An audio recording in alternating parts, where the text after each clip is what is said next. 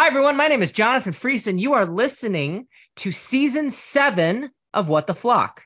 This season, our goal is to carefully approach some very serious and often polarizing topics.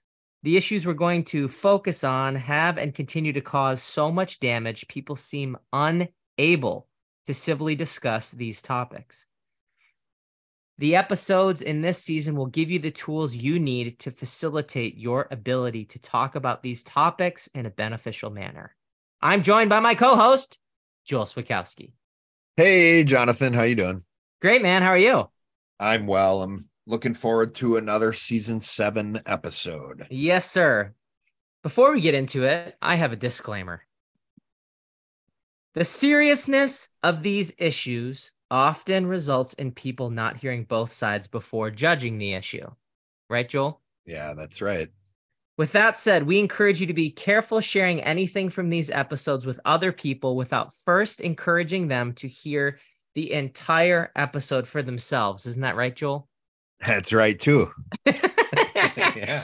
Also, yeah. Wait, hang on. Yep, there's another thing.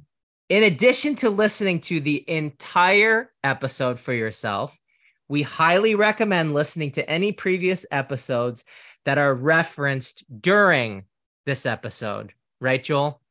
I agree with that as well. Yes. We're on our way. Can I do a disclaimer too? You know, while we're here, let's do it. This is how we're being really careful with these topics we're discussing season seven, is we're giving lots of disclaimers. Yep. So these are all topics that have been debated at length. The reason they have and continue to be debated is because traditional debates do not work. Debates pit two sides against each other. Each side is concerned with only trying to prove their own point, often becoming overly emotional about the topic, even triggering.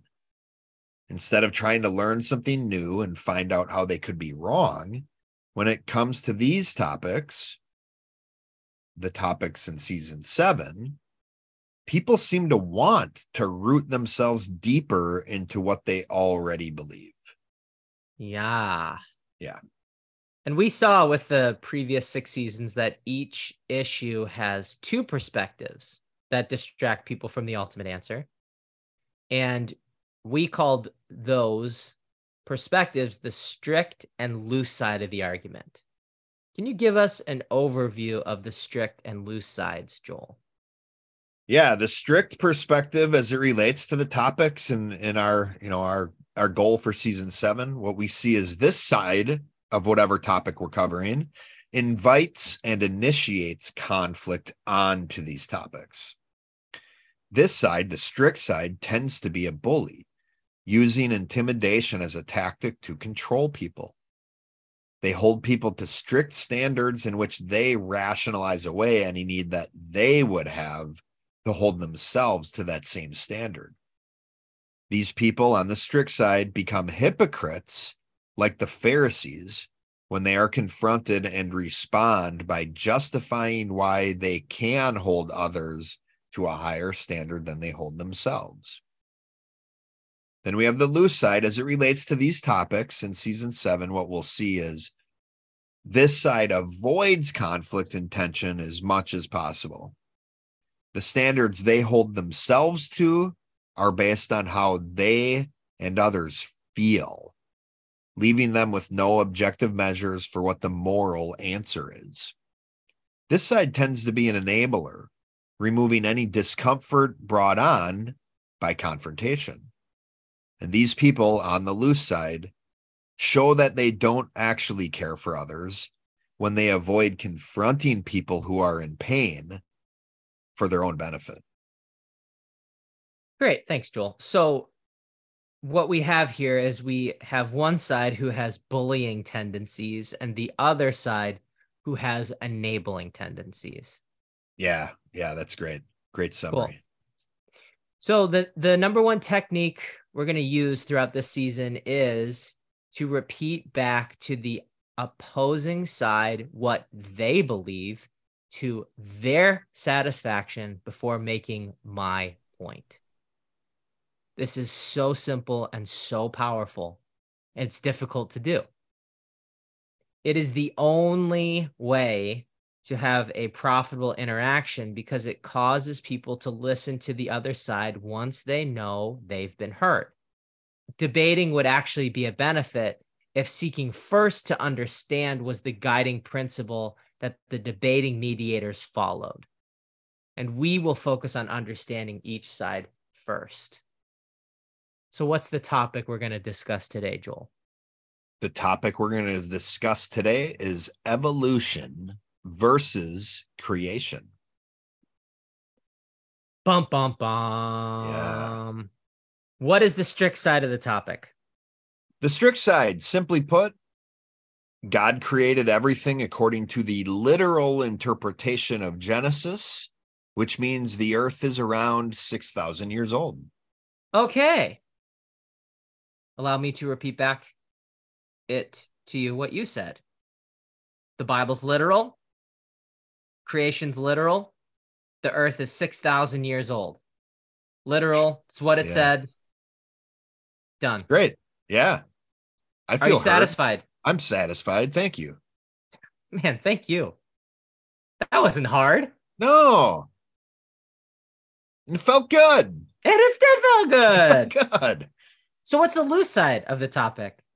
The loose side would be, you know, Jonathan, I believe in God, but it makes sense that he would have used evolution and even the Big Bang as his method for creation, which means that the creation account in the book of Genesis is more of a figurative account. Okay, so just to make sure I understand, the loose perspective in this case, Joel, is that the Big Bang, evolution, uh, creation is, God could have used evolution, God could have used the Big Bang, and the Genesis account is figurative. It's a, yeah. it's, it's poetry. It's something that's beautiful. It's something yeah. that, but the Big Bang could have been valid. Evolution is valid. Right. Yeah. Cool. Satisfactory to me. All right. Yeah. So let me summarize the damage. The strict side holds to the literal interpretation and a six thousand year old earth, while the loose side enables evolution as the method in which God created the world, which has been around for millions of years. What a great summary. Thank you. So let's argue, shall we? Let's argue. I don't want to argue. I don't want to either, but actually, we need to I learn kinda, how. Actually, I kind of. Yeah, do. I know. I know, and so do I. I'm changing. Yeah. But there, there is a right way, and I think you're changing because there's a right way to argue. I know. This this first step of understanding, it, yeah. this, this gives me courage to be able to argue. And honestly, there's no one better I know than you at that first step of just oh, repeating back what the person said. So, so what you're saying is there's no one better. No, I'm just kidding. Okay. I'm How? satisfied with yeah. yeah. Oh man, and I'm blushing. Hard. And I'm blushing. Oh, it got hot in here. Woo. Yeah. How how would you argue for the strict side? All right, if I was on the strict side, mm-hmm. what I would do is say Genesis one records the six days of creation. There weren't thousands of years between those days. Those days are twenty-four hour days. I'd also say the plants, which were made on the third day, were made before the sun on the fourth day. The reason that's important is it shows the sun had to have been just a mere day after the plants were made, or the plants would have died without the mm. sun, right? Yeah, sure. That's an important progression there. But in reality, each step of creation, or each day of creation even, is more complicated than the last, which brings up the next point. In the nineteen eighties, there was a series of creation versus evolution debates held on college campuses. The series was canceled halfway through because the creationists were able to score two quick points every time they debated. The first point is that the law of thermodynamics says that things tend to run down over time, not become more organized. The Big Bang would result in disorder, with every particle moving away from every other particle. The Big Bang believes an explosion created order. So the creationists, during this series of creation versus evolution debates in the eighties, would just simply ask, if we blew up an office building, would it form a hospital across the street? The second point that creationists would win right away is that evolution depends on missing links, and none have been found. D N A has made this point even stronger because there's no way to explain how the D N A changed so drastically and perfectly. In the nineteen eighties, the evolutionists would quickly concede the two points so they could get to their part of being able to talk about whatever they wanted to talk about, which means that they lost every debate two to nothing. So the debates were canceled. Hmm. So that's what I would do if I was arguing for the strict side. Now, if I was on this side, how would I argue against the loose side? Mm-hmm. I would ask, which came first, the chicken or the egg? Well, what this really speaks to is how would a baby human have survived? So for anyone who has had a baby, babies are completely helpless. Now, the answer, according to the Bible, is that the chicken came first because it was created by God, just like adult humans, like Adam and Eve, were created by God as adults. If you believe in evolution, well, person on the loose side, you would be okay giving a newborn baby to a primate. So that's essentially what you're arguing for, is that that's what happened along the evolutionary timeline. Now, what I would say against the loose side, if I was on the strict side, I'd finish by saying God created everything in six days. But the state of creation upon creation was as if the earth or universe had already existed, right? So for instance, Adam was already an adult. The trees that were created during that day of creation were trees of fruit-bearing age. Hmm.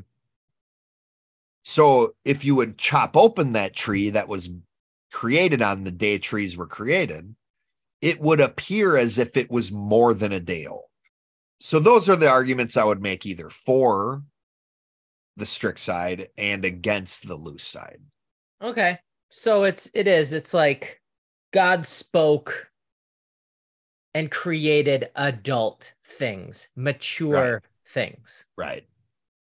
The earth was the earth was mature when he spoke. The land was mature. The fish, the trees, the humans, everything was adult. Uh, yeah, as if the the ground in which he created for man to have dominion over was ground that would have been immediately profitable had man done the job God gave man to do. Okay, excellent. How would you argue for the loose side? Well, for the loose side, I would say, you know, evolution took place between Genesis one one and Genesis one two. So listen to this. In the beginning, God created the heavens and the earth. That's verse one. Mm-hmm. Verse two is, the earth was without form and void, and darkness was on the face of the deep. It'd say, Jonathan, no one knows what happened in between those two verses. Hmm. Also, if I'm on the loose side, I would argue, you know what? We do see a multitude of similarities in comparing primates to humans. Like, look at their fingerprints. You know, look at a lot of the facial features. Like, humans and primates look alike. Mm-hmm. Now, if I was on the loose side, how would I argue against the strict side? I would point out that ancient civilizations are being found that are more than six thousand years old, even closer to twelve thousand years. And this is supported by carbon dating. And then I would ask the person on the strict side, what does the Bible say about dinosaurs? Hmm. And do you take everything the Bible says literally? Oh, that's a fun question. Right. So those are the for the loose side and against the strict side perspectives. Okay. Awesome. So what is the ultimate answer? The topic, Joel. The ultimate answer. Well, big picture, our answer is leadership, grace, and love, with an emphasis on Paul's approach as shared in the season seven supplementary episode. Remember, our ultimate answer isn't about what's the answer of evolution versus creation.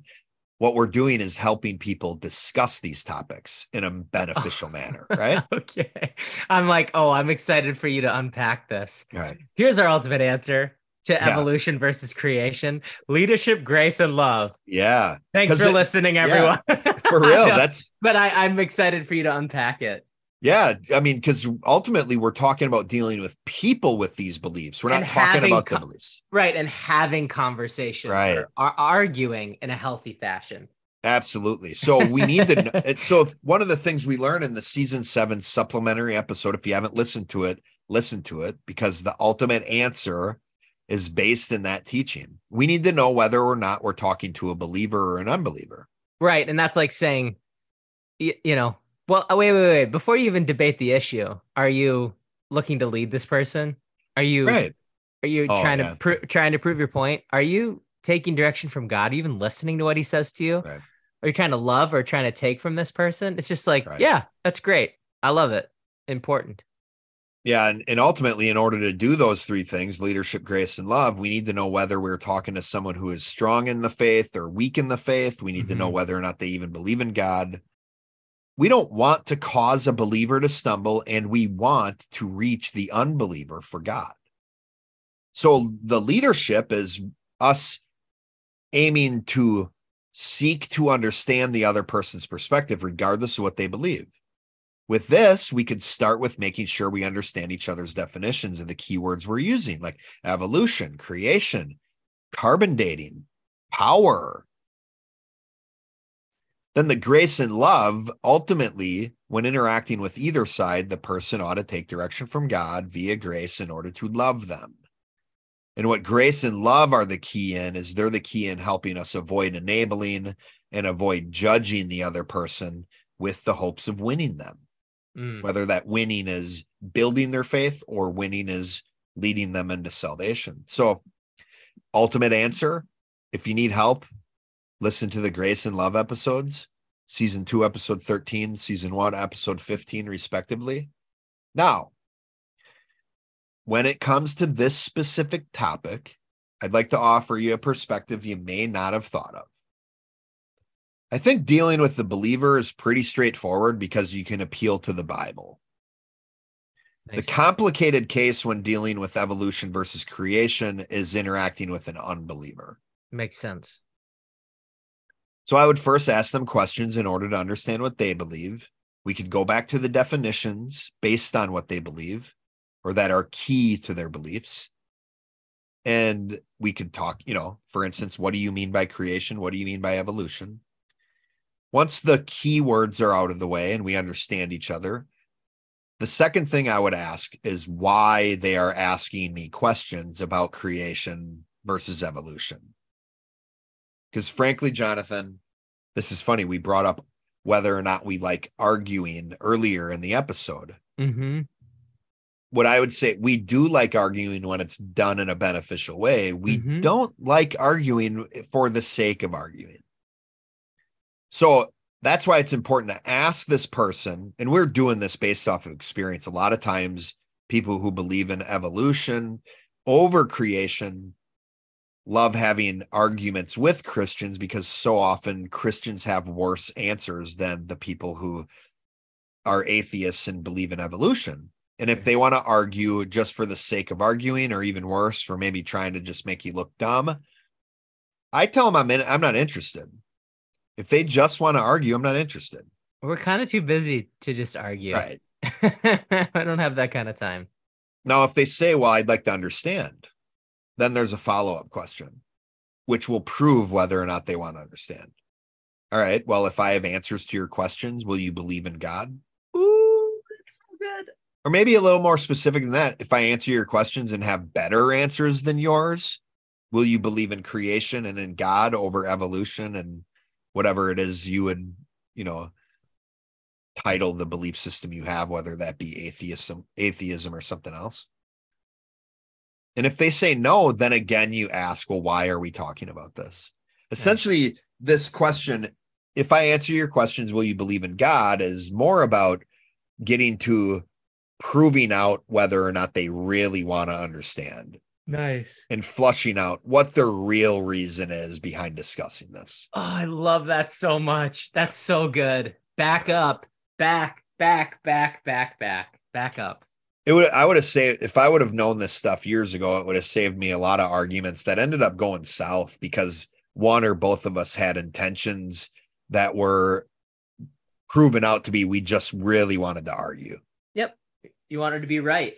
Yeah. And proven smart or whatever. Yep. Now, as for the science of evolution ver- versus creation, let's look a little bit into that. Maybe have some info here you haven't heard before. The reality is we don't know what happened between Genesis one one and one two. So I'm not even going to refute that. We don't know what happened between those. It could have been millions of years, and the earth could have been the battleground for a spiritual war. We know there's battles going on in the spiritual realm, right? Mm-hmm. Now, as far as carbon dating goes, carbon dating is a theory. And it is based on an assumption of what was present at the beginning. An assumption of how much carbon was present at the beginning. Okay. Based on how much present, how much carbon is present now in whatever I'm testing, then the difference would tell me how old that thing is.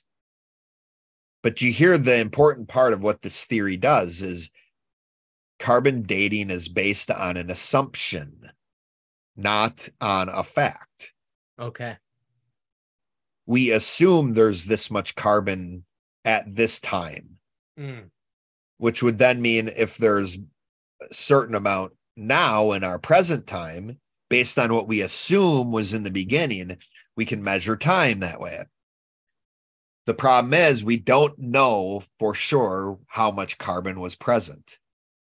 We're guessing, we're assuming based on theory. Now, let's look at another dating method. Micrometeorite dust. That's what I'm like. Oh, seriously, man. There's going to be some some concepts we're t- touching on here. Where, this is totally where this is you, a totally different episode, right? Like you, where you likely haven't heard this stuff before. Totally. So there is a constant level of micrometeorite dust in our solar system. We can't measure it on Earth because we have an atmosphere. However, we can measure it on the moon. Now, you just think of with micrometeorite dust, just think of any dust falling in your house. Over time, you could measure how long that house was there, especially if there was no atmosphere to interfere with the dust, right? Okay, yeah. Now, that's nice. What's happening because of the no atmosphere outside of Earth. This micrometeorite dust is falling at a consistent level that is allowing us to measure how long something is there based on how deep the micrometeorite dust is. All right. Now let's talk about the moon again. One of the issues with the moon landing is that the level of micrometeorite dust that would have accumulated over millions of years would calculate out to over thirty feet of dust. Oh. So NASA sent several test rockets to the moon, and they found that the level was low, a lot less than thirty feet, but they didn't believe it. When Apollo eleven landed on the moon, the last thing Neil Armstrong said before he stepped on the moon was this: The lunar module foot pads are only depressed in the surface about one to two inches, although the surface appears to be very, very fine-grained as you get close to it. It's almost like a powder. Down there, it's very fine. So basically, he's describing, wow, this is like, well, this is dust. This is the micrometeorite dust on the moon, but it's only one to two inches deep. Then, after he said his famous sentence about one small step for man, his first words were, and the surface is fine and powdery. I can, I can pick it up loosely with my toe. So it turns out the depth of the micrometeorite dust on the moon was closer to ten thousand years worth. ah. Which was a major, major conflict into the assumed millions of years of dust they were expecting. Back to the Genesis account. I'm having fun. This is this great. This is great, isn't it? Yeah, this is this is awesome. Let's make science fun. Let's make science fun again, America. Back to the Genesis account. On the second day, God separated the waters into two layers, one on earth and one above the earth. This is the only day that God did not say was, quote, good. Not that it was bad. It was just, I'm just saying God didn't declare this day good. Anyone who says that God said every day was good is someone who is not teaching from the Bible. But the reason God did not say it was good is that nothing was created. Remember, we've seen that good means something is created. What God did on the second day is known as the canopy theory. Now, if the earth was covered by a layer of water in the atmosphere, it would, among many other things, ensure the world was at a constant temperature, and it would protect humans and animals from harmful radiation from the sun. Consequently, humans would live longer, hundreds of years longer. Nice. And it is said that a reptile grows until the day it dies. What would a reptile look like that lived hundreds of years? A dinosaur? Jonathan's got a big smile on his face. I do. I'm grinning. This is so good. This is so fun. The earth was all one land, with the humans inhabiting the portion around the Mideast of that one big continent. Mm.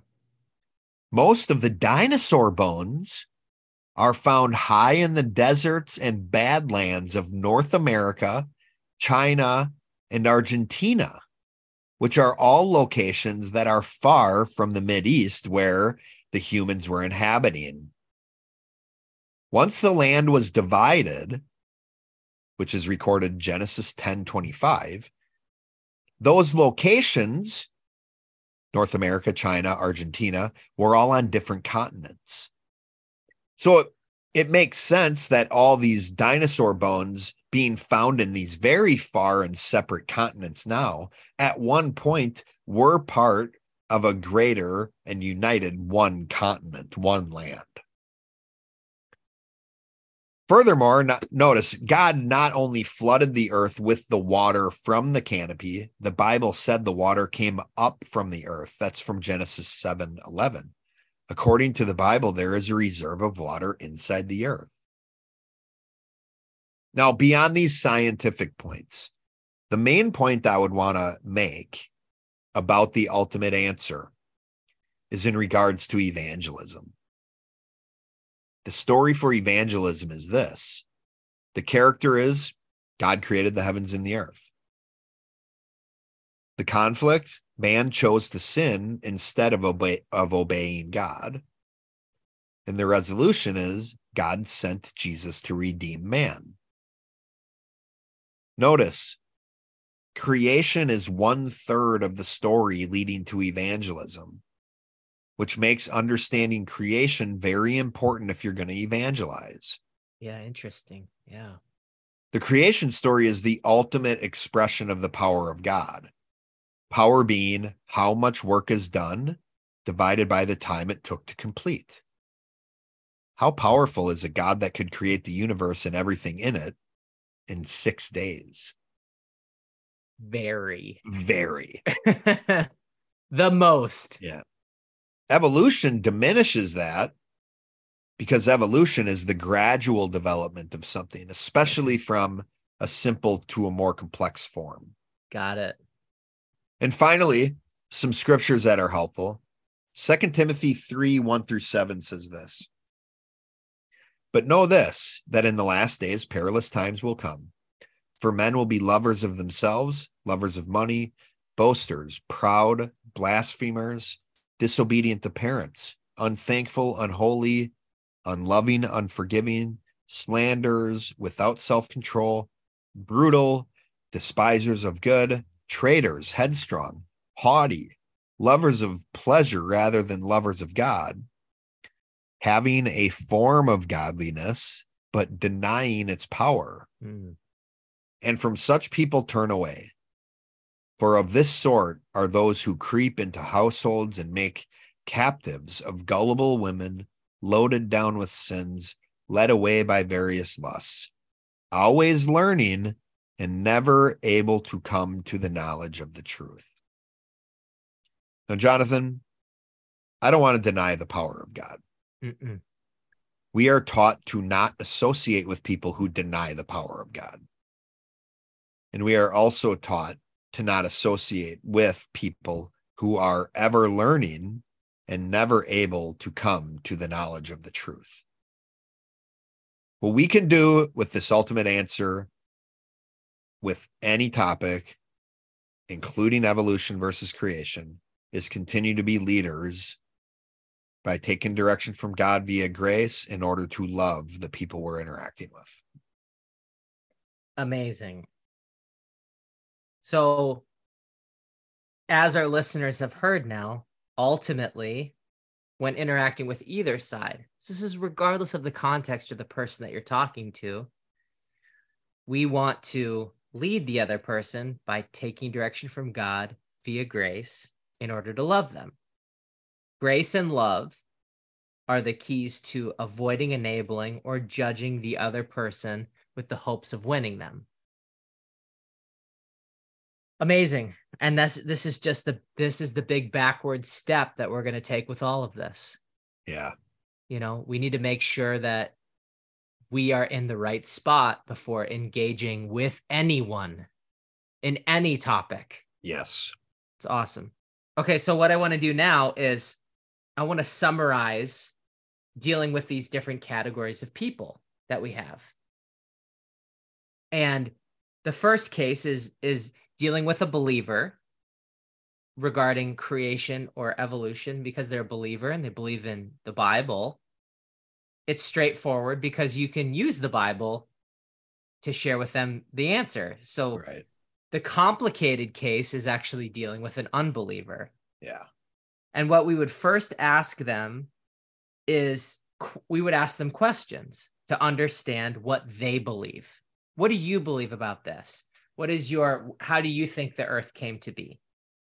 And that would go back to definitions, which we yep. learned in season six. Everything goes back to definitions. We want to understand their words. So what do you mean by creation? What do you mean by evolution? What do you mean by the Big Bang, et cetera, et cetera? Second, we would ask them why they're asking. If they just want to argue, we get to say, well, I understand that you just want to argue. I am not interested in only arguing. If they say they want to understand, then ask them, hey, okay, so you want to understand about this and what I believe because you've shared your beliefs and I understand you.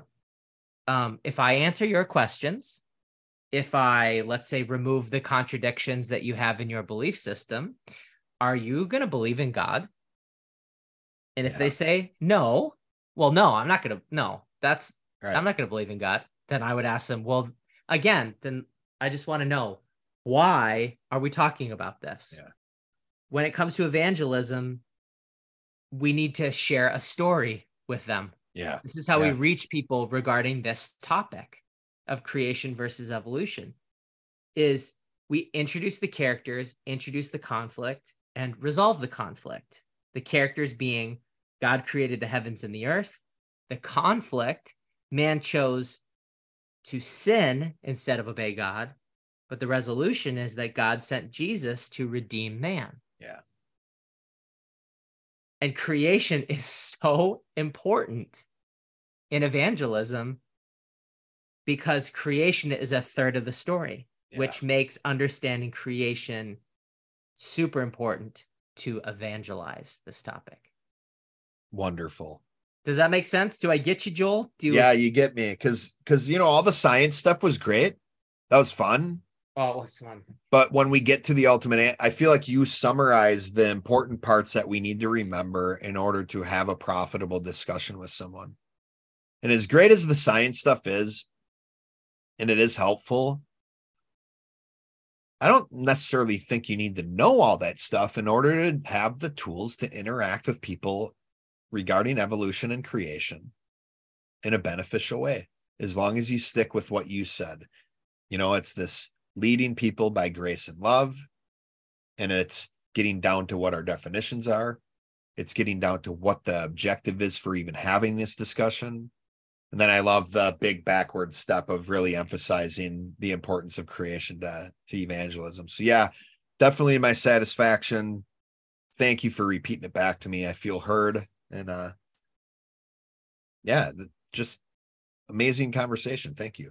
Yeah, man. I I I, I love this topic. Eight, eight, nine, ten-year-old Jonathan was just totally cheesing out oh, about I all know, of man. those those uh, creation facts. Yeah. And just how I don't, it just makes me smile because it helps build my faith that, you know, we have a God that's very real, and to be able to to have these tangible things to point to to prove to create uh, uh, intelligent design is always just it, it makes me cheese, man. Makes me yeah. make make me big big old smile. Me too. Awesome. Well, thank you, Joel. This has been What the Flock. If you'd like a deeper study of this topic and how to deal with people who either bully or enable regarding this topic, please listen to the Music of Life Church podcast companion episode. Thanks for listening, everybody, and remember, if you've been hurt by church, you're not alone. We're here for you.